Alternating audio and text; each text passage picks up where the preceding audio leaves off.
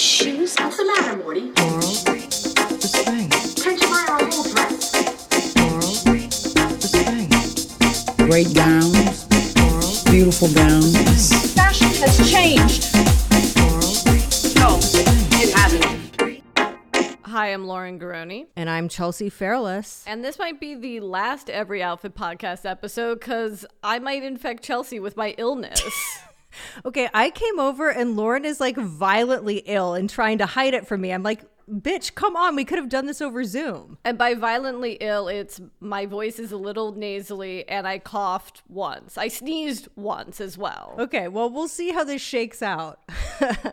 I love you. I'm willing to take the risk, especially for our beloved listeners. Although I think I might have brought some bad energy into the space myself because I am like so fucking sick of these cyclists on Mulholland. It should be illegal. It really should. No, Lauren, this man, no helmet, AirPods in, and driving over the line so no one could overtake him. We're going to sound like assholes, but for those that don't live in Los Angeles, it is not a friendly city for cyclists. And also, I have never seen worse behaved bicyclists because they don't share the road. And also, here's the thing, they want to be treated like cars, right? They want to they want to ride in the middle of the lane just like they're a car, but then they will blow through a fucking stoplight as if it's not pertinent to them. Exactly. And it's like, okay, I get it. If you're wearing AirPods on Mulholland, like you have a death wish and that's fine, but like don't bring me into it. Don't put me in some like 21 grams situation here. Well, I was going to start the podcast with a pretty major celebrity sighting or supermodel sighting that Ooh. I had at the, the drugstore the other day. Who did you see? So I was getting my flu and COVID shot. Great time to have gotten that.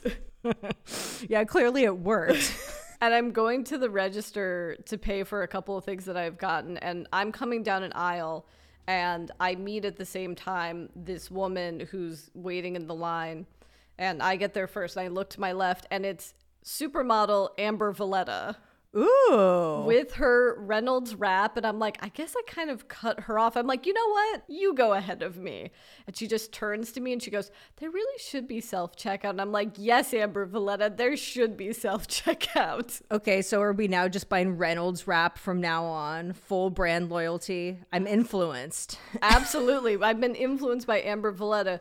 No, I more was just like, What are you doing in the Valley, Amber Valletta? So chic. I love her. She really is so chic. I was like, Do I say I love her work? Is that vapid? Yes. No, it's not vapid. Come on. She's one of the greats. I didn't. I, I fumbled the bag. Maybe I'll see her again. We need a second part to the Apple TV Supermodels docu series that's just like all of the girls that are the tier below them. Yeah, and it's just like the subheader is supermodels never die. I'd watch. So, shall we start the show with a bit of and just like that news? Christmas come early, and just like that isn't coming back till 2025. I'm excited for it to come back, but I do think a little bit of a break would be good because they put out the first two seasons so fast.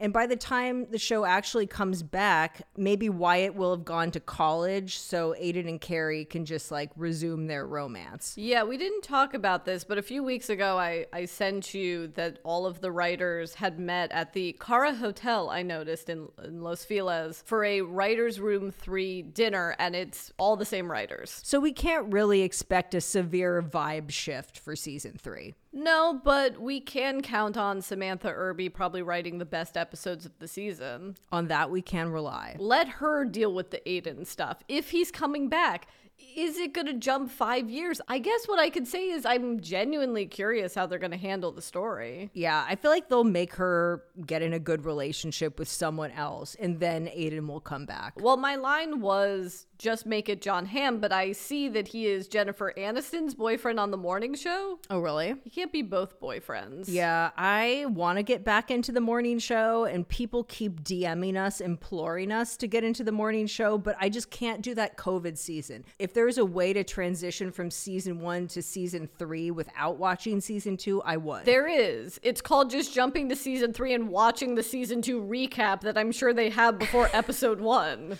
Okay, you're right. I'm stupid. In other news, Cynthia Nixon was on The View this week promoting the new season of The Gilded Age. Okay, before we jump into this interview, I've never watched an episode of The Gilded Age, and the only time I've seen anything about it is the trailers and this one clip that they played before she came on. It seems like a very odd show. But everyone loves it. We should be watching it. And by everyone, you mean the tens of people watching the show. Lots of people watch The Gilded Age. We just don't watch it.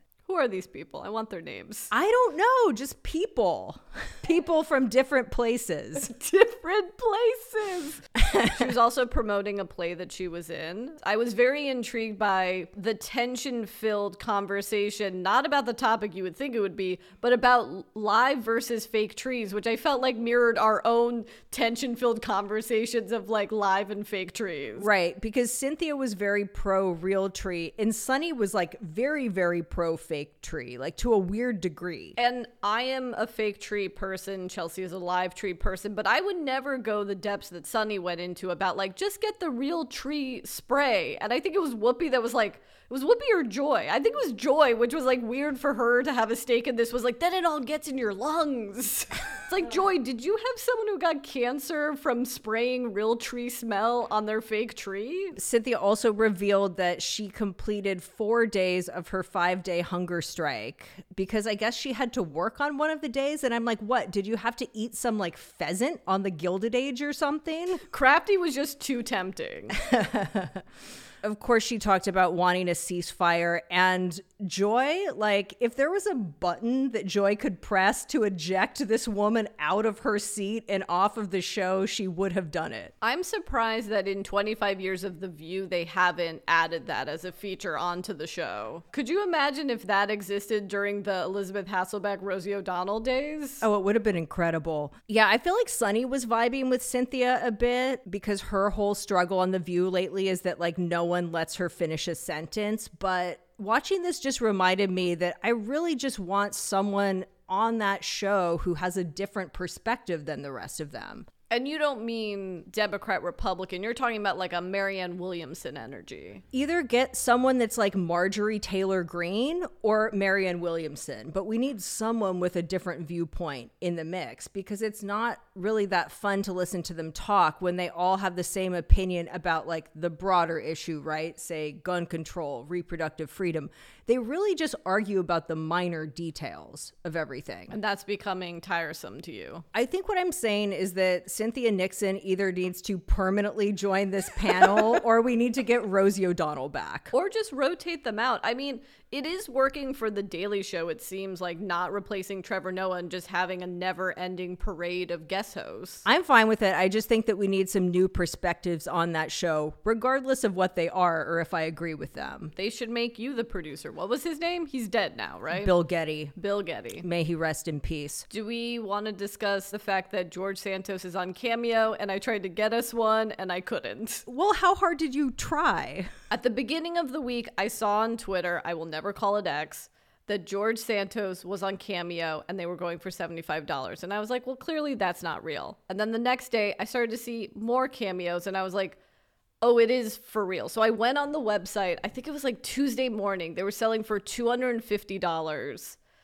And I was like, this is a worthwhile business expense. And it was like 275 slots left. I was like, you know what? Let me think about what I want him to say to Chell and I. And when I came back in the afternoon, they were sold out. And they were briefly available this morning, but now for $400. And I'm sorry, it's just too much for a joke. I agree. I think $250 is my flinch point for a George Santos cameo. But what I also learned is that I've always vowed to you when I got like a fuck you money check that I was going to get you a Caitlyn Jenner cameo because they're $2,000. And I've sadly learned Caitlyn Jenner's no longer on the platform. yeah, maybe her cameo request slowed down, you know? Can I play you some of the George Santos cameos? Have you seen them? No, I have not. Favorite TS song is definitely going to be Trouble.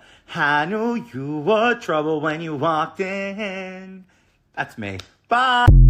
Okay, money well spent. I hope that was the $75 tier. He's singing for his dinner, you know? So I think that's a great way to transition. Taylor Swift, I saw, was Times Person of the Year. That was a shock because while she has been inescapable this year, they never give this to entertainers. It's always like world leaders or or whoever happens to be the pope at that time. Yeah, last year was Vladimir Zelensky. This year it's Taylor Swift. I mean, the Time Person of the Year is kind of the prominent known person's version of like the Forbes 30 under 30. Like this is orchestrated by a publicist. I don't know if that's the case because it's usually world leaders. And if it's not, it's like a group of people like American soldiers or whistleblowers, or they did that cover a few years ago that was like the silence breakers when what they really meant was the Me Too movement. But remember that Taylor Swift was on that cover as well? Right. So this is technically the second time that she's been on the cover of this issue. I mean, it feels like this is a punctuation at the end of a really great year because I feel like she hasn't done a ton of interviews this past year, as noted by our favorite Taffy and her profile or her non profile of Taylor Swift. I was just excited to see the shoot because we never see her like with a good hair and makeup and styling team. Oh, that's interesting that you say that. That's how low the bar is, I think, with Taylor Swift, because I thought you were going to comment on how boring this photo shoot is. It's not supposed to be a Vogue cover. It's the Time Person of the Year. I don't think this is the time to come out in the Gucci gown or the Mugler cat suit. Unsurprisingly, my favorite look was her in the like the top was a tuxedo and then she was in jeans. Or as someone on Instagram said, young tar. Which is exactly what that looked like. I have noted some things I found interesting about the article, but I want to hear what did you take away from the article? I honestly have no takeaways from the article aside from her admission that her song Mastermind was inspired by Phantom Thread. That blew my mind. Now, when I listen to that song, I will just imagine Daniel Day Lewis vomiting and shitting. My favorite is the person who wrote the article in explaining this is like, she tells me that she wrote that song after watching the Paul Thomas Anderson film Phantom Thread, which, spoiler, culminates in the reveal of a vast layered manipulation. It's like, that's not a spoiler. like, what? I've seen Phantom Thread. And I'm like, what does that even mean? She's poisoning her husband. S- spoiler, that's what it is. Taylor Swift sat in a theater, or let's be honest, sat in her home theater and watched Daniel Day Lewis vomit poisonous mushrooms and was like, you know what? I think there's a pop song in this. Yeah, I'm just sad that there weren't more poisoning metaphors in the song itself. For the first time in many years, Taylor Swift is talking about the Kim Kardashian, Kanye West leaking of the phone call where Taylor Swift was like, Yeah, you can use me and you can say that lyric in famous, which was, I still think Taylor and me might have sex. But he never said the second line, which is, I made that bitch famous, which clearly Taylor Swift wouldn't have been cool with and been like, No, you don't have my permission. Yeah, I'm not surprised that she brought that up again because it clearly is such a traumatic and central experience for her. But I did find it interesting that she basically said that she had lost her career as a result of that. And then the interviewer was like, Girl, what? not to her face, but Yeah, I was going to bring this up because I think a, a barrier to entry I have with Taylor Swift is this self mythologizing that everyone hates her. And I understand, as the interviewer does, I understand that that's how she feels, but that's not really what happened. Like, no one that was a Taylor Swift fan was moved by that Kim Kardashian video. she has such a large fan base. It doesn't matter what she does or if the public at large cares or not. But she's like, but it's not like, oh, this is how I feel. Her literal quote is, make no mistake, my career was taken from me. by who? You didn't get dropped by your label and your management and like what?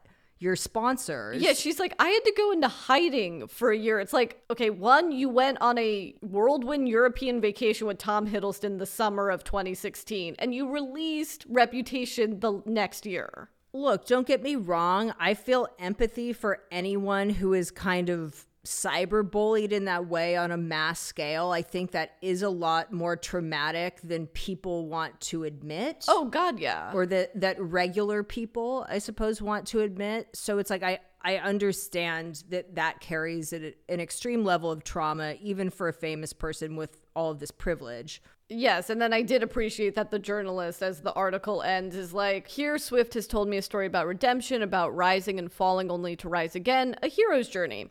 I do not say to her in our conversation that it did not always look that way from the outside. That, for example, when Reputation's lead single Look What You Made Me Do reached number one on the charts, or when the album sold 1.3 million albums in the first week, second to only her other album, 1989, she's never not had a sold out concert since she began. She's also had pretty much always critical acclaim. Like the most she can muster about reputation is like some people were skeptical. It's like it's still a four star album. Of course. All right, I'm I'm glad to hear you're on my side of things. No, of course I am. In other news, I love that you put the Madeline Brockway wedding in our shared Google Doc and you were like, I'm not sure if you've heard of this. Exactly what kind of rock do you think I live under?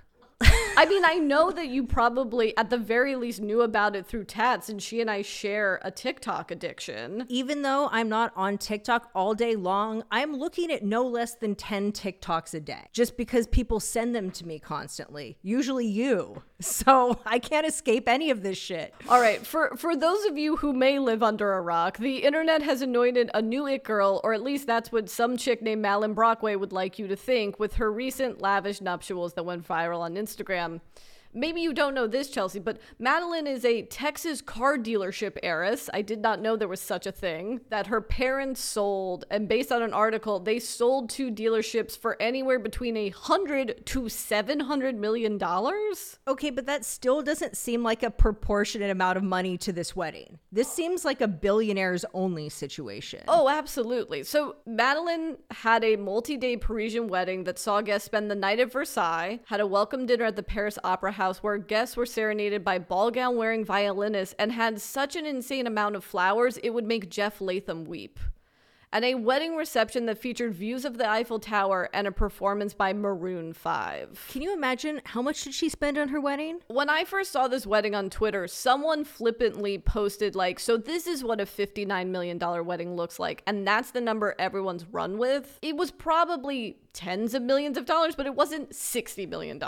Lauren did her due diligence and personally contacted all of the vendors. No, no, no. There are legit TikTok accounts that are dedicated to figuring out how expensive certain weddings are. And they do do the due diligence that I refuse to do and figure out how much the vendors' costs are. So, like, two of these accounts said it's probably 20 to $30 million because they flew everyone out, put everyone up, rented Versailles for a few days. Also, can we talk about the bachelorette party, which was its own thing? I was looking for wedding planners and was sort of horrified by everything I was seeing.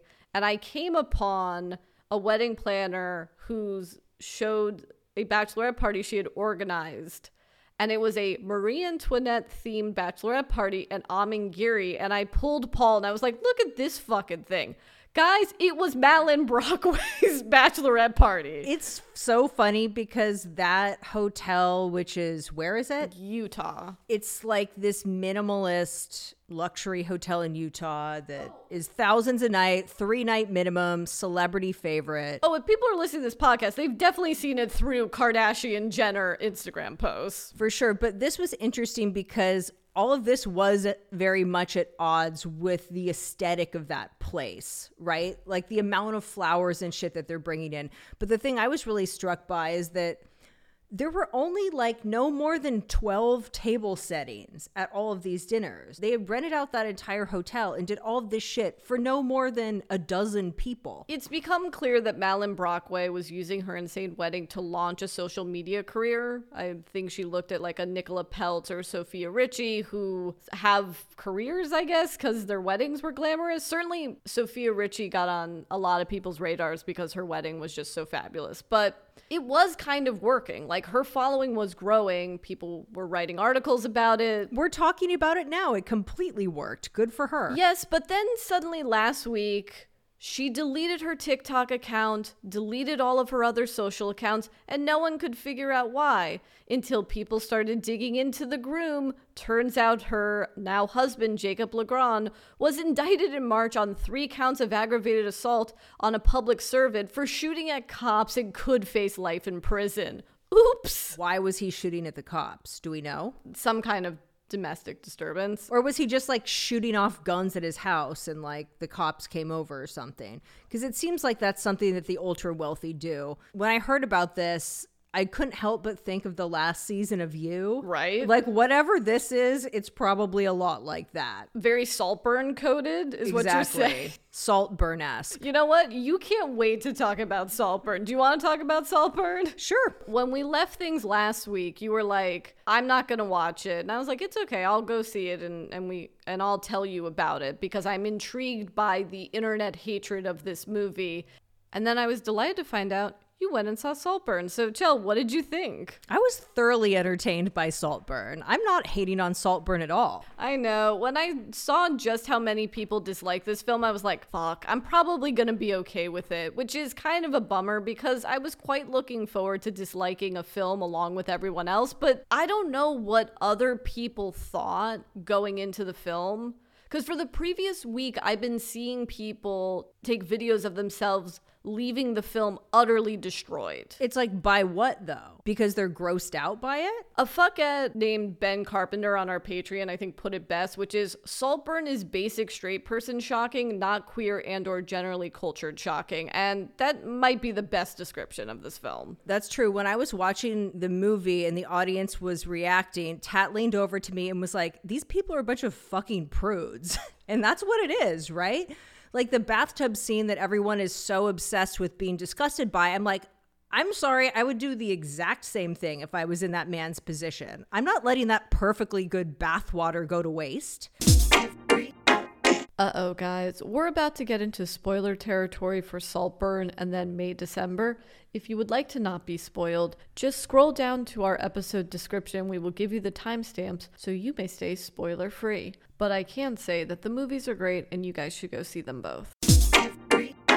When I thought you weren't going to see the film, my non spoiler log line, and to answer your question from last week about how hot Jacob Elordi is, he's so hot that you would kill an entire family for him. And you can't even judge him for that. I was not the biggest fan of Promising Young Woman, mostly for the ending. And I do think that there's a little bit of a logic gap with why Barry Keoghan is doing all of this, but like, I don't care. you know that he's going to kill someone. Like it can't be him dying, you know, because that would be too much like promising young woman. So it's kind of evident to me that someone's going down. You just don't really know who. Well, that's my thing about people being shocked from this film, which is like, what did people think this movie was? Because I went in knowing that it was going to be some sort of take on the talented Mr. Ripley, set for reasons unknown in 2006. Did you know this was a period piece? Oh God, does that count as a period piece now? That's so depressing. Yeah, baby, 18 years ago. I don't know. I think also the critical response to it, it's like people are acting like they thought it was supposed to be like Citizen Kane or 2001 Space Odyssey or some shit. And it's just like this movie. Yeah, I think that this film is actually campier than May December, which we'll talk about after this. I don't know if I agree with that, but it definitely was campy for sure. I get it. I think that sometimes when things are clearly meant to shock you, people can be resentful of that. And I definitely think that Saltburn falls into that category, but the thing about it is is that it actually succeeded in shocking people. Not us. No, it even shocked me. Maybe not everything shocked me in the way that it might shock others, but the grave scene, that shocked me. That was like Pasolini level of fucked up, and I did not see that coming. Let's go through what I will deem the three most shocking things in the film. I would say the first one is what I will call the vampire pussy eating scene. Okay. it's a period film in two ways, Chelsea. Oh my god. I guess for people who are still listening to this, even though we're getting into spoilers, but aren't sure what the movie is about, Barry Keoghan is going to Oxford. I can't remember any of the characters' names, so I'm just going to call the actors' names. Barry Keoghan is a poor student who's going to Oxford. He becomes enamored with Jacob Elordi. He gets brought into his social circle, and after his father passes away, Jacob Elordi invites him to stay for the summer at his family's estate Saltburn. Where hijinks ensue. yes, where after one dinner he meets Jacob Elordi's sister in the in the garden and eats her out despite her having her period. Sex is disgusting, but that rarely translates to cinema. In movies, sex is very sanitized and stylized in a way that it just isn't in reality. So to show something like this is just unique. Yeah, I mean, as Rosamund Pike says, I was a lesbian for a little bit. It was too wet for me. the second most shocking scene that everyone's talking about is the fact that Barry Keoghan's character overhears Jacob Elordi jerking off in a bathtub in their shared bathroom, goes into the bathtub and sucks up the what you imagine is the cummy bathwater. Ew, cummy bath. Don't say it like that. Look, you'd have to. You'd have to. And if you wouldn't, then I guess you're not as big of a Jacob Elordi fan as I am. when you say you would have to, you're literally like, I would have to, Lauren. There was a great Letterboxd review that was like, for people who were mad that they didn't eat the peach in Call Me By Your Name, have I got a movie for you? I guess my expectation was that he truly, I don't know, that we were gonna like see ejaculate. I didn't expect it to just truly be be bathwater, but I guess Is that so much grosser than just like sucking someone's dick? Like, think about it, it's not. Right? I mean, maybe putting your tongue in a drain. Okay, that's true. I would not go as far as to like rim the drain. He was in a dark place, clearly. Jacob Elordi passes away, and maybe the most shocking scene of the film occurs, which is Barry Keoghan is is at his grave. It's raining. He takes his shirt off. He's crying, and where my mind went to was like, oh, he's gonna jerk off on the dirt. Yeah. Nope. he fucks the dirt. And I know that it's supposed to be shocking, but my mind just went to American Pie. From the perspective of like the actor, it's like that was played very seriously. Like he's sobbing, like it was not comedic in that sense, but it was comedic. I looked around the people around me and everyone was just sitting there with like frozen smiles on their face, like not knowing what to do. I mean, that's pretty cool. What I don't see people talking about in regards to this film is what I think is the biggest twist and its biggest commentary point, which is the biggest sin in modern life isn't being poor, but being middle class. Because that is the twist of the film, is that he isn't poor. Right. The Barry Keoghan character made all of this up because he knows he would be more sympathetic. There's nothing more boring than living a comfortable life. it's all about extremes. Although when you look at that level of wealth, it's like comparatively like he is in poverty compared to the Saltburn wealth. But of course, he's not actually. He has every uh, privilege in the world. Yes, and his father's not dead and his mother isn't a crack whore. it's not the lie, it's the cover up. And that was the moment I was like, he's going to twist the wheel as Jacob Elordi is driving back because Jacob Elordi is trying to do this great thing and reunite him with his mother, who he intercepts a call from on Barry Keoghan's birthday, drives him to his hometown, and Jacob Elordi realizes, oh, you're not poor. I fell for this lie. And I was like, oh, okay, this is where like Barry Keoghan on the drive back is going to take the wheel and crash, and he's going to have to lie about how Jacob Elordi passed away. But that's why I say I think that is the biggest twist of the film because the rest of the film is very passive. You don't see how Jacob Elordi dies. You don't see how the sister dies. I mean, what happens to Rosamund Pike is very visceral and shocking, but Yeah, that was actually maybe the most disturbing part of the movie, actually. this is where it's a bit of a logic gap, which I'm willing to go with this film of like, okay, he wants to consume Jacob Elordi so much, he's gonna go through the entire family till he is the heir of Saltburn. But the film takes place between 2006 and 2007. It then jumps 20 years because it's 2027 and you get this when he's looking at the newspaper and s- sees the great richard e. Grant who always love when he's in a movie. He is the father of jacob elordi's character. Guys if you hear airplanes in the background it's because for for chelsea's health we've kept the door open. Because i can't actually record this podcast with a mask on so then he seeks out rosamund pike's character in a cafe presumably marries her only for her to have a terrible accident. This film more resembles a Netflix true crime docu-series than The Talented Mr. Ripley. Yeah, and I'm completely willing to look past the aspects of this film that are illogical or cliche. And there are many things that fall into those categories.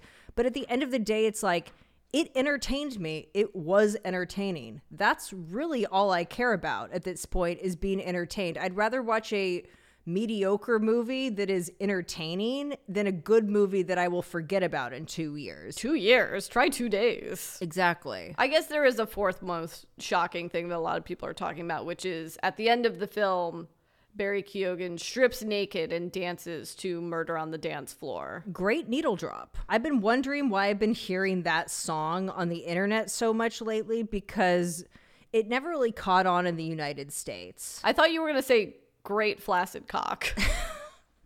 seemed like pretty decent but uh i still hear that song all the time because expats from like commonwealth countries like always put it on when they get drunk they live for that shit so Aussies. and canadians and british people also when i saw carrie mulligan it reminded me of like when you go to the theater and someone over the loudspeaker is like so for today's performance, the role of Helena Bonham Carter will be played by Carrie Mulligan. Yeah, wow. I didn't even connect that, but yes, yeah. Anywho, so see salt burn or don't. I don't really give a shit, but I enjoyed it. And for those that were dying for our opinion, I think you may be disappointed that we liked it. I do think Jacob Elordi was hotter in this than Priscilla. Okay, all right. We got the definitive answer. Like the portrayal of Elvis was like his personality wasn't hot. Like he was a real snore, you know, but also the eyebrow piercing added a lot. And I think someone that big and masculine just being shirtless and wearing angel wings, like always hot. So hot.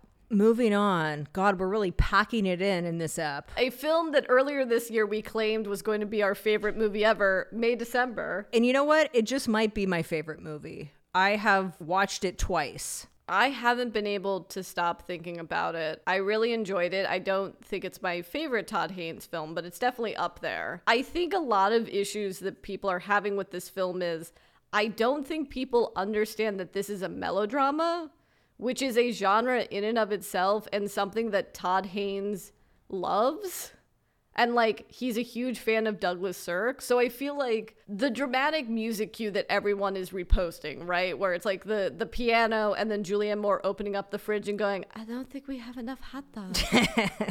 Yeah, it was campier than I thought it would be. I did not expect the music to be so extreme. I did not expect the lisp to be so extreme. But I think that you need those kind of musical cues and that kind of acting to make the movie watchable. And what I mean by that is the context and the subtext of that film is so fucking depressing that it's almost too much to bear without those kind of campy elements. Well, that's the amazing thing about this movie because the subject matter is so dark and taboo, but there's nothing about the film that feels moralistic at all. And somehow it still manages to be funny while still being respectful of the victim in this story, which is very impressive to me. I was also shocked at how ripped from the headlines this film was to the Mary Kay Letourneau story because I thought it was going to be loosely based, and it's like, oh, at some points it's just point for point recreations of interviews they've done. Basically, the premise of this film is that Julianne Moore is Mary Kay Letourneau. She is a tabloid figure who rose to prominence because she committed statutory rape. She had a affair with a 15-year-old boy that she later married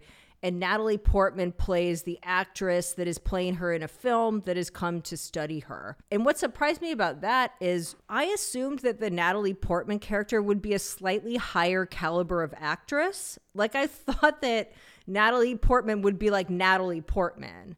But really, Natalie Portman is more like, I don't know, who do you think is on her fame level? From the context clues of people talking about the show that Natalie Portman's character is on, it is a Katherine Heigl, Ellen Pompeo, an actress that's been stuck on a TV medical procedural for a while, which I think is like a vet show. She's also famous enough, though, to have some sort of Neutrogena campaign. I loved that fake commercial that was in this. That was so good. There were photos of Mary Kay Letourneau that they basically recreated with Julianne Moore And the part where she was like, Who's in charge? Who's the boss? That shit. That was from whatever that really famous interview with Mary Kay Letourneau. The one where Vili is like fully disassociating and it's extremely depressing. Yeah, people have I've seen do a comparison. So the in the Todd Haynes film, it's Julianne Moore imploring Charles Melton, who is the runaway breakout performance of this film. I mean, everyone's incredible. Yeah, no, I agree. It's all about him. He's the one that should win the Oscar. Julianne Moore and Natalie Portman already have them. And he really added so much depth and humanity to this movie that is otherwise quite campy. Right. She's trying to implore who was in charge. As Charles Melton is like, I think we should talk about this. Like, I don't think this was right. And it is taken from an interview, as you said, with Mary Kay Letourneau and uh, Vili, where a reporter is really turning the screws to her and she just keeps saying to Vili, who was the boss? You were the boss. I wasn't the boss. And she's fucking talking about a 13 year old when she was 34 or 36. Yeah, she's literally gaslighting him on national television. Another thing that I found to be unexpected about this was I kind of assumed that the Julianne Moore character, because she is so inherently immoral, would be the crazier one of the two. But I was quite surprised with Natalie Portman, who had what I could only describe as Jenny Schecter energy. Yes, she's an actress who thinks that this role will be her breakout role out of, you know, the kind of TV prison that she's been in the last few years. And so she increasingly becomes not just obsessed with Julianne Moore's character, but like obsessed with being her. Right. But also embodying the lack of morals that Julianne Moore must have had to be able to seduce a 13 year old, or I think in this film it's 15, not 13. When Natalie Portman's character goes to the high school of the twins, so Julianne Moore and Charles Melton's character uh, have twins who are graduating high school, and so she goes to an acting class, Natalie Portman, and she talks about having sex scenes in front of a group of teenagers, which is so wildly inappropriate. I know it really was. And I would say one of the craziest scenes is when Natalie Portman is reviewing the tapes of the 13 year old boys or 15 year old boys who are going to play her co star in this film. And they, I mean, they, they look like kids, right? I think a lot when things are recreated for TV and film because they are usually 18 year olds or 20 year olds playing teenagers to really have people that age just highlights the horror of this crime. And then also the campy horror of Natalie Portman saying to the producer, I think they need to be hotter. Well, some people look at this as a fantasy. Natalie Portman's character has very much like eroticized this situation to the point that she's engaging in like grooming role play with like a 30 something year old man. Yeah, I mean, to your point, uh, someone who definitely thinks this is hot and okay is Bill Maher, who I saw a recent uncovered politically incorrect episode where he's talking about the Mary Kay Letourneau case.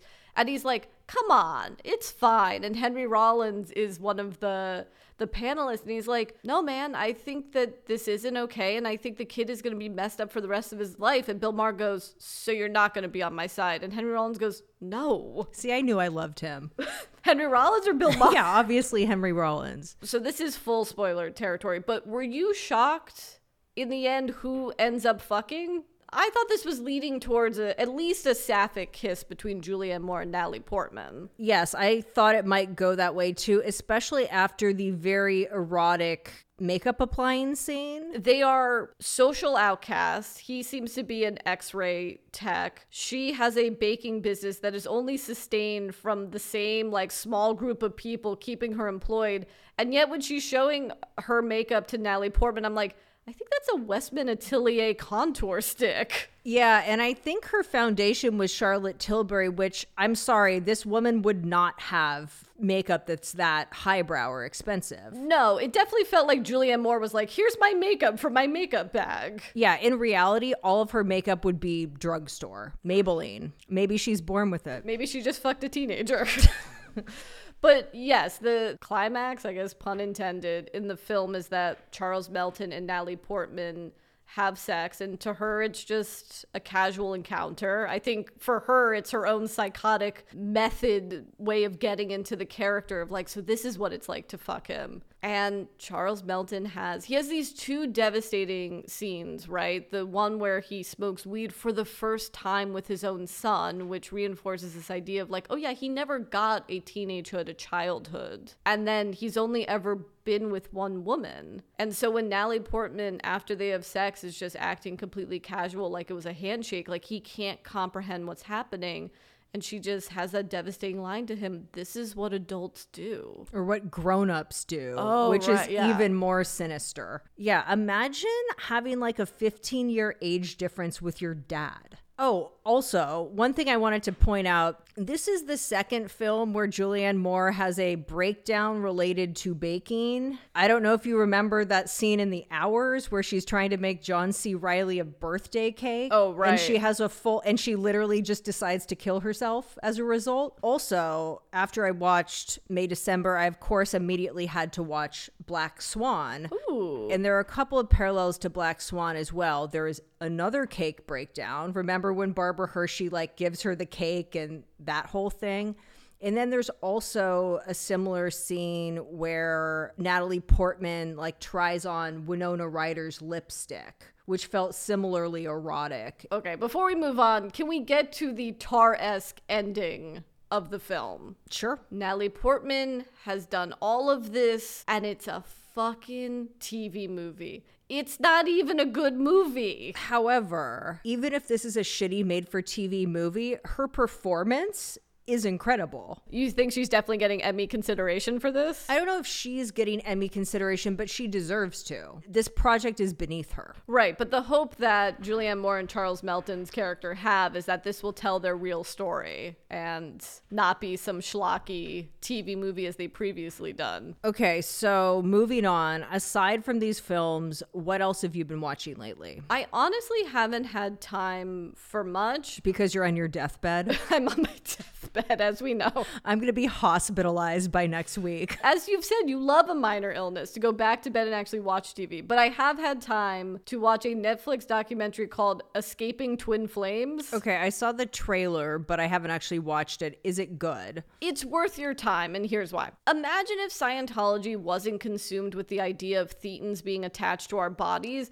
and instead of that, it was just your twin flame. This soulmate who, whether they want to or not, they need to be with you. Okay. Like, there is a woman who legit went to jail for stalking because she followed this course. How do you know who your twin flame is? So it's funny that you asked that because it is such an insular group that initially when they formed this cult, it's uh, Jeff and Shaleia Divine, not their real last name if you can believe it. Early on, there was a couple who were each other's twin flame. They were the poster child of this cult. It operates like a cult slash MLM because twin flames became professors and then brought in other people who they coached. After a few years and people have spent thousands of dollars and haven't met their twin flame, they decide that actually everyone's twin flame is within this group.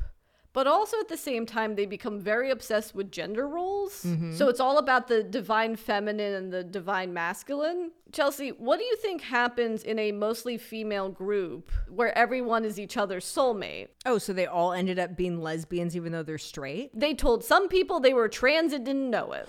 Okay, that's iconic. And they were like, okay. I mean, reluctantly. I mean, this is also the crazy thing is like, it's still going on. I feel like you and I, I would like to think would never get wrapped up in a cult.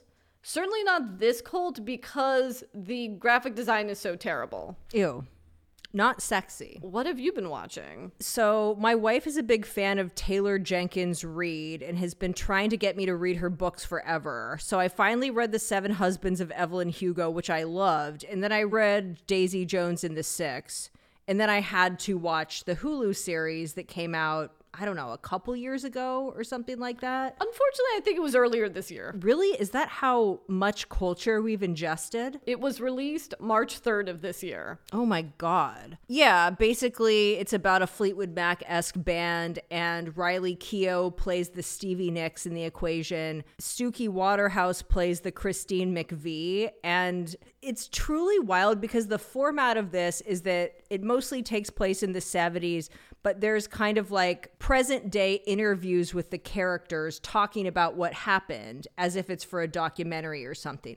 And they did not change the actors, nor did they put them in old makeup. So imagine Suki Waterhouse playing like a 60 or 70 year old Christine McVie. They did this on Outlander as well, which takes place over decades. It's also a time travel historical romance. Don't worry about it, Chelsea. But they kind of did the same thing where they're like, they're in their 50s, but it's like they kind of just look how what the actors normally look. Very weird. I thought the book was good, but it's kind of weird because usually when something is based on historical events. In this instance the recording of the rumors album. The tv or the film version is like way more exaggerated and way more crazy. But in this instance it's like not the case. Like the actual story is 10 times crazier than daisy jones and the six.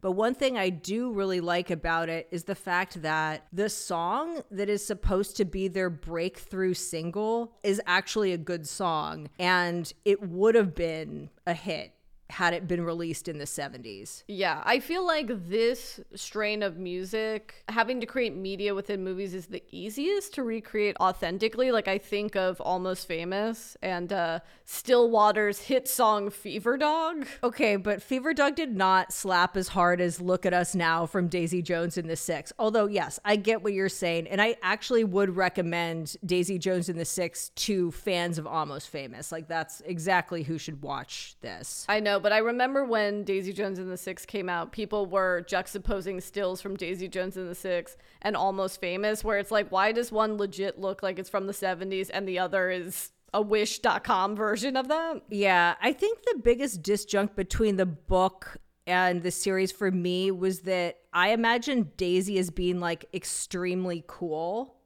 from Right. the beginning. And in the series, she's kind of only cool at the very end, you know? And that's a problem. Yeah, because it girls are, they're born that way. They're born, they're not made. Is it like that in the book? Yes, in the book, she is a total it girl. And I think that the author does a good job of capturing that for sure.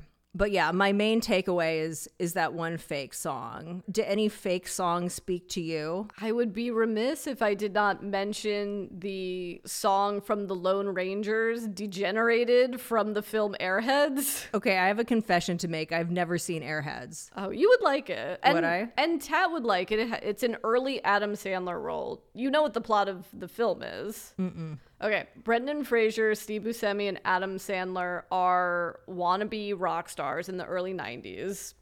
They have like a pseudo grunge rock band called the Lone Rangers.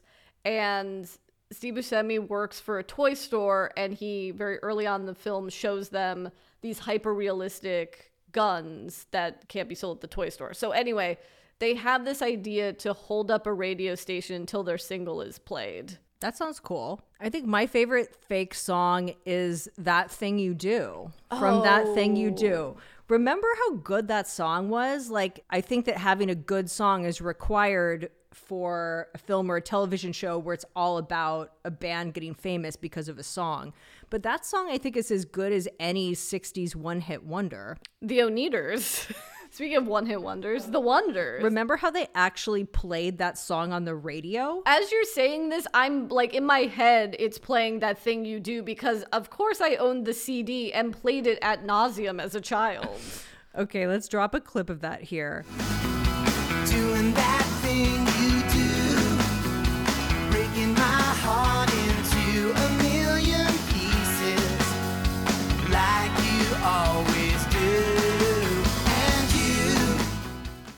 My head. Like it won't leave. No, and they play it 10,000 times during that thing you do. And by the end, you're still not sick of it. I think we also have to mention, of course, A Star is Born, but th- that's been mentioned enough. The single Shallow, of course, was amazing, but many of the songs were amazing. Not all, but enough to populate a soundtrack. And also, I think maybe that is the best fake pop music in a movie because you have Lady Gaga and it's pop music. Like, what's her name? Alice or Alice? Ally. Oh my God.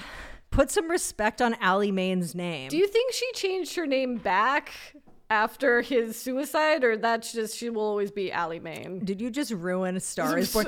I'm sorry. sorry. If you don't know how Star is Born ends by now, It's the- after four films, then that's on you. and five years of after the film came out. But the fact that Ally Maine's pop music is separate to Lady Gaga's own pop music is astonishing. So I think that might be the best music in a film. But also, we should be thinking of the band from Beyond the Valley of the Dolls because they had some bops too. Do we have a little time for me just to give you a rundown of what's going on in the Real Housewives of Beverly Hills? I don't know. When do I need to take you to Cedar Sinai? Yeah, guys, we've transferred to my bed. I won't get into what's going on with Kyle and Sutton. There was a whole thing in Las Vegas where they went to Magic Mike and Sutton wore pants, which I guess was a big deal to her. And after she wasn't called on stage, she had a whole meltdown where she yelled at everyone that she's on the board of the American Ballet Theater and she can't be seen at such a thing. And everyone was like, Is it because you didn't get called on stage? And she's like, No, that's not what it's about. And they're like, You're kind of making a big deal about this. She's like, I'm not. Having seen Magic Mike live, I'm surprised she would have wanted to be called on stage. Because they're all like swishy bottoms and skinny jeans. Like, it's not like giving Channing Tatum. She would have known what was going on, what that show was like to begin with. But that's neither here nor there. What I do want to get into is that Morgan Wade has finally been introduced into the show. There has been a lot of rumors that Kyle Richards is now seeing this country singer, Morgan Wade. Um, and I actually, having now seen them together on camera interacting for the first time, I don't think they're together like that. I think it's something far worse, which is Kyle is obsessed with Morgan and Morgan doesn't feel the same way because having watched them interact, the energy's not there. Kyle's acting like a giggly teenager and Morgan's like, okay, c- cool. Now I'm left with the crushing reality that we aren't going to get a gay affair, but instead it's just a woman having a gnarly midlife crisis for all of us to watch. Kyle's not above drinking Morgan's bathwater, is what you're saying. I think it's possible. I think it may have happened. Well, I'm excited to see what happens. Even though I don't watch, well, I'm excited to hear what happens. Uh, yeah. via you, since I don't watch this show, but I am still invested in this because, of course, I would like a Beverly Hills housewife to be with a woman, you know, in a non Denise Richards. Wait, what was the other situation? Uh, Denise Richards and Brandi Glanville, which we're in the middle of. I haven't watched uh, this week's episode, but another dinner party from hell, which is a weed themed dinner party that Denise Richards is there, and it would appear has mixed some alcohol with some prescription drugs because she isn't making any sense. See, I think weed dinner parties are the worst idea. Unless you're the hugest stoner in the world, I can't imagine how that would work. It doesn't seem like a good idea. If I'm smoking pot, the last thing I want to do is socialize in that kind of context. And especially having bitch fights. Doesn't work. Moving on to fashion. In case you've been living under a rock, Balenciaga had a show in Los Angeles. It was their new pre fall collection.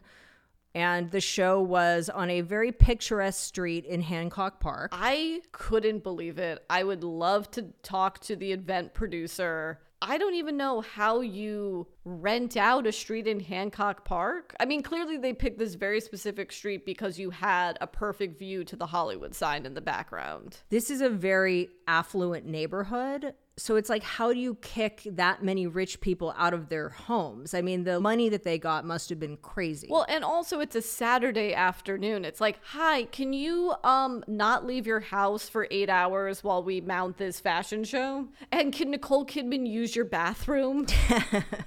So Tat went. I wanted to have her on the pod today to talk about it, but she couldn't because she's working. But she said that like no one was peering through the windows either. They either were gone or hiding. I wonder if they paid for them to be in a hotel for the weekend or something. I would imagine. That seems cheaper than renting their homes. So we're a year out from the Balenciaga scandal. Isn't that crazy that it's only been a year? Well, no, because a year ago I was so sick I lost my voice. Maybe it's just an annual thing for me. And we were discussing this around this time last year. But the fact that last year at this time you were like, I don't know if we should talk about this because I don't want to get fucking doxxed. and now it's like it never happened. Demna is back in the cultural zeitgeist doing what he does best, reflecting the worst parts of our culture back to us. I know. I love that so many people were appalled by this show because it's like tacky, as if the vast majority of luxury consumers aren't. I would love to know the conversations of how they got the collab and licensing for Erewhon, because that was a genius move. It's the kind of thing that I can't imagine any other brand doing in the same way. I mean, people love to have hot and bad takes about Balenciaga, and they were like, who would pay like $700 for a leather Erewhon tote? And it's like, people, people will. It's going to sell out. Yeah. Also, I think $700 is a very generous estimate. I'm thinking that's more like $3,000. Did you know that the to go coffee cups that people were holding, that those are bags? Yeah, I saw a video of it. There's a hinge on one side, and when you flip up the top of the cuff, there's like a little mirror. Is that our new pigeon bag? Do we have to add to the collection? But yeah, I thought it was a cool show. They're coming off what I think are two of their strongest shows the spring show and the couture show before that. So I don't think this was as major as that necessarily, but certainly fun to watch. And most of the pieces were just like what would be in the store. Like it wasn't a ton of fantasy apart from the gowns and the coats at the end. they make their money selling bags and shoes, and that's what this collection was about. T shirts, hoodies. yeah, you can find the giant Ugg boots offensive, but they're gonna sell well. I feel like the backlash to Balenciaga is always really funny because whenever they rework something that signifies like the lower classes, whether it's a clutch that looks like a bag of chips or these weird fake Ugg boots, people get so outraged. But then it's like that only fuels the hype behind this brand, right? Like the criticism is that the brand is all about hype, but they create the hype because the haters are as obsessed as the fans. The true death for someone like Demna would be if people had no reaction. We're incapable of not having reactions in today's cultures. As long as I think he wants to be a Balenciaga, he'll be there. these clothes sell. So he will stay there as long as he wants to. For sure, but I do have a question about one section of the show. Because artistically, I understand having the Chanel tweed suits. I'll put that in, in quotes. But would you buy a Balenciaga skirt suit mimicking a Chanel suit? Yes, because these suits, if you look closely, they look like they're too tight on the models. It looks like the buttons are pulling, and that's a design thing. So that makes it different than an actual Chanel suit. I don't think these are four people that would buy a Chanel suit. as he spoke about in the show notes, growing up as a refugee, his a lot of his media was showing Los Angeles, and that's definitely when I think about LA and like Kris Jenner and Beverly Hills in the late 80s and 90s, I'm thinking about Chanel suits. Yeah, Pretty Woman, Beverly Hills. It's that cream and baby pink Chanel suit that we all think about. But I thought the first section of the show, like the first third, which was all athleisure into the bootleg juicy couture stuff i was like oh that is how people actually look here. That's like how people look when they're leaving equinox in west hollywood Yeah, what's going to be interesting about this collection is it is an amped up version of how people dress in Los Angeles for the most part, but also producing really hypey, gigantic sneakers, gigantic Uggs that people are then going to buy. Now leave Equinox in that amped up version of what they were previously wearing. It's like, where does this end? I know. And the shoes, you can buy the shoes now apparently, which are comically huge. Like if you thought their shoes were big before, if you thought those Yeezy shoes were big, these are like really fucking big. Clown shoes. They are clown shoes. Can we also talk about some of the models? Because we did get a couple of celebs in this show, That we did. I saw Cardi B. which is kind of a weird choice as I do not associate her with Los Angeles at all. Like when I think of Cardi B, like that's the most New York person I've ever seen. Like she's from the Bronx. I guess she couldn't make it to the Wall Street show last year. And more importantly, we got Brigitte Nielsen. Incredible. I think her and Cardi should have swapped outfits. Yeah. Yeah, like it's a cool subversion to put Brigitte Nielsen in these like thigh high dominatrix boots and black jeans and a turtleneck. But when I think about her as a fashion icon and how she looked in the 80s during the peak of her fame when she was married to Sylvester Stallone, it's like I do think about like that 80s extravagance and those red carpet looks and those furs and stuff. She's beyond. Also, I was completely starstruck seeing her at the after party, and she was very easy to spot as she is 20 feet tall and blonde as fuck. Oh, I'm sorry. You went to the after party, Chelsea. Well, yeah, it was Tats plus one. Did you get an Erewhon X Balenciaga juice, Chelsea? I didn't. They had some sort of cocktail reception thing at Sunset Tower that I didn't go to that was all about the juice because me and Yo went and saw Stevie Nicks. So the party that I went to was at Whisky A Go Go. And it was very like unfancy on every level. Fascinating. With a smattering of random celebs, most importantly, Brigitte Nielsen. I was at Erewhon earlier this week and I looked out for it and it was not there. Well, I had Tat snag you one from the Reese, so shall we sample it now? Please. Oh, yeah. This will revive me. Yeah, the funny thing is that Lauren actually needs this juice right now. Look, it has all the things you need. It's like charcoal, apple, ginger, spinach, The most important thing is it has activated charcoal, which gives it its black look. but nothing really edgy about the taste of the juice itself. No, so much so that I would drink this on the regular if they sold it. Wait, so they didn't they didn't have it when you went to Erewhon? Not the Studio City one. Yeah, I wonder how long they planned on manufacturing that for. If it was just like a last weekend kind of thing. Well, I hope it becomes like the Hailey Bieber smoothie and it gets so popular they're like, fuck it, I guess this is just in our repertoire now. Oh, is that what happened? Haven't you ever been to Erewhon and just seen like depressed, underpaid smoothie makers just making like six Hailey Bieber pink smoothies at a time? You know, I never get smoothies at Erewhon. I get juices.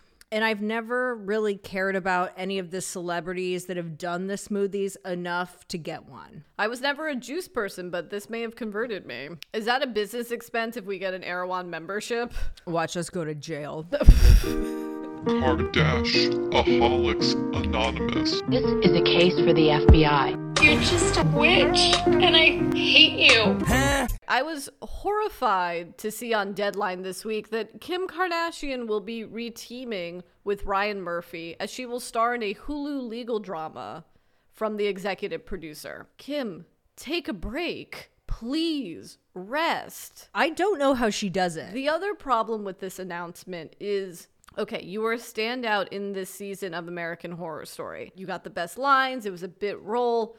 But I don't know, if I were her, it's like I pulled it off once, good. But now she's doubling down on acting, and I'm a little worried. Kim acting is not a problem for me. I'm excited by it. I just don't understand how she's planning on doing this running skims, running skin, that venture capital firm that she has. Sky. And um, what else? Oh, her four children. Oh, and the becoming a lawyer thing. I wonder if she's negotiated that they that they have to film in Calabasas. They're gonna build a production stage in the Skims office so that she can film her part. For her sake, I hope that happens. I'm excited by it because American Horror Story is not the best that Ryan Murphy has to offer at this point. His best things are other shows. So maybe this will be one of those things. As of late, his best things are shows that he executive produces that he has nothing to do with, which I guess the Capote Ladies is one of those things. But also, it's not like she's just doing this Ryan Murphy show. Wait, did we mention it's about lawyers? That's so insane because it's like you're actually going to be one. I think that's how they pitched it to her. But it's not that she's just doing this Ryan Murphy show. She is also signed on as the lead in this new Netflix movie called The Fifth Wheel, that is apparently some sort of ensemble comedy written by Paula Pell, former SNL writer, star of Wine Country. It's a very specific context that I think she's been successful in her role. I'm a little worried for her to try to go outside of those parameters. See, I'm just selfishly worried that this means that we will never get a brick and mortar skim store at the Century City Westfield. The Kardashians would rather open a permanent or pop up store for any other venture other than Skims, which Skims, ironically, out of all the other businesses, needs a pop up or a physical store because what size are you? I don't know. It could range two sizes from your usual or two sizes up. Two sizes down, two sizes up. yeah, to shop at Skims is to place like a $500 order and then to return two thirds of it. Yeah, you're basically playing sizing Russian roulette when you buy Skims. You're basically just like putting shit on your credit card when you buy Skims. And we wonder why we're not on the PR list. No, I love it, but that's just like bras. That is the number one thing that is hard to buy for most people. Yeah, like my nipple bra, I picked the wrong size. I picked a, a 32B, which I normally am. But thankfully, Skim sent me someone else's wrong order under my name, and it was the right bra, 34B. So sorry, person. that bra's mine now. I feel like we should also mention Kendall's new fashion campaign. She's the face of the new Bottega Veneta campaign alongside ASAP Rocky. Well, not alongside, they did his and hers. But it is a paparazzi themed photo shoot, which it feels like more Meisel's Italian Vogue paparazzi shoots than anything else, than like actual paparazzi photos as of late. No, but it was actual paparazzi photos. That's the genius thing because I think that when big luxury brands try to do these campaigns, they always want it to look like Ron Galella or a stylized, like a Hans Feurer kind of version of a paparazzi photo. Why not just get it straight from Getty Images? Yeah, you're right. I'm I'm looking up the photos and I can't find a photographer because the photos of Kendall were paparazzi photos previously. I mean, she purposely was styled in these Bottega pieces, but almost every shot we've seen in the Daily Mail before. Like I think about her in the fur coat we talked about this on a recent episode, right? On the walkway at the second level of Sushi Park, which is a known paparazzi spot. Yeah, apart from that, I don't remember seeing any of these Kendall photos, but I did see a bunch of the ASAP Rocky ones, including the one of him jogging in a leather sweatsuit. And it didn't even occur to me that it was for a Bottega Veneta ad. I just thought he had gone crazy. Oh, yeah, babes, here is Kendall outside Jade's. Oh my God. Should we even bother talking about the last few episodes of the Kardashians? Oh, are we behind talking about them? We certainly didn't talk about the season finale, that I know. Okay, remind me what that was again. Khloé and Kris go on the tour bus to go down to San. I almost said it in the uh, Anchorman way. San Diego, uh, down to San Diego to see Blink 182 play. Kourtney also tries to talk about generational egg trauma to her mother. Who, like, does not give a fuck. Okay, that was wild. I mean, the way that Kourtney weaponizes therapy language is wild. And also, like, watching Kourtney try to explain something she's clearly seen on TikTok once, where she's like, True has eggs inside of her that were inside of her when she was inside your belly. And you were inside mom. And you had all your eggs, and she was inside. It's like, what the fuck are you talking about, Kourtney? Look, she's on her own journey, and I totally see what you're talking about about her weaponizing therapy speak, but I don't get the impression that a lot of other people in this family have gone to therapy. Oh, God, no. And also, I think that what she's saying specifically about the kind of men that are brought into the family and how much of a pass they get from everyone is something that needs to be said and something that needs to be said specifically to Kris. She seems to be in a good place with Corey. I know, but she's currently trying to get Khloé back together with Tristan. That's fair. And I think there are definitely generational patterns around that shit in that family. Or at least all of the Kardashian women have done this. And to be fair, Kourtney, out of all of them, has actually broken that pattern. Although, in watching that episode, I realized Did you notice the very tense interaction between Travis and Kris? I don't think they like each other anymore. Also, I love how Kourtney invited Kris to like another Blink 182 show. She's like, no, I'm good. Never need to do that again. She also forgot to tell her mom that she would be publicly announcing her pregnancy at a Blink 182 show. Well, and she also didn't invite her family because she didn't want to make it about them. Fair, Fair. enough.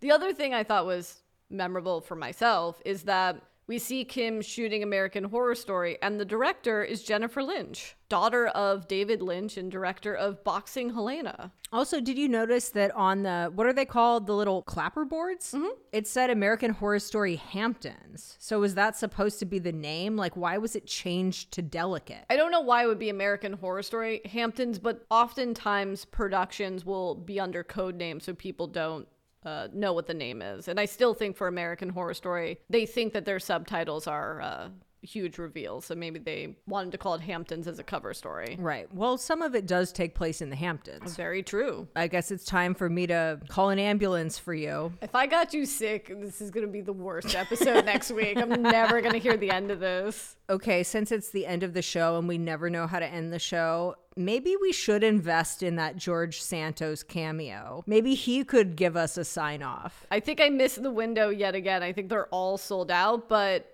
I'm going to keep my eye open. I'm sure the next time it's going to be like, oh no, wait, it's available, Chelsea. We can book a personal video from him for $400. All right, we're going to do this. All right, guys, we're going to book a personal cameo from George Santos and uh, tune in next week to hear what he said to us. Sounds great. Bye, guys. Bye.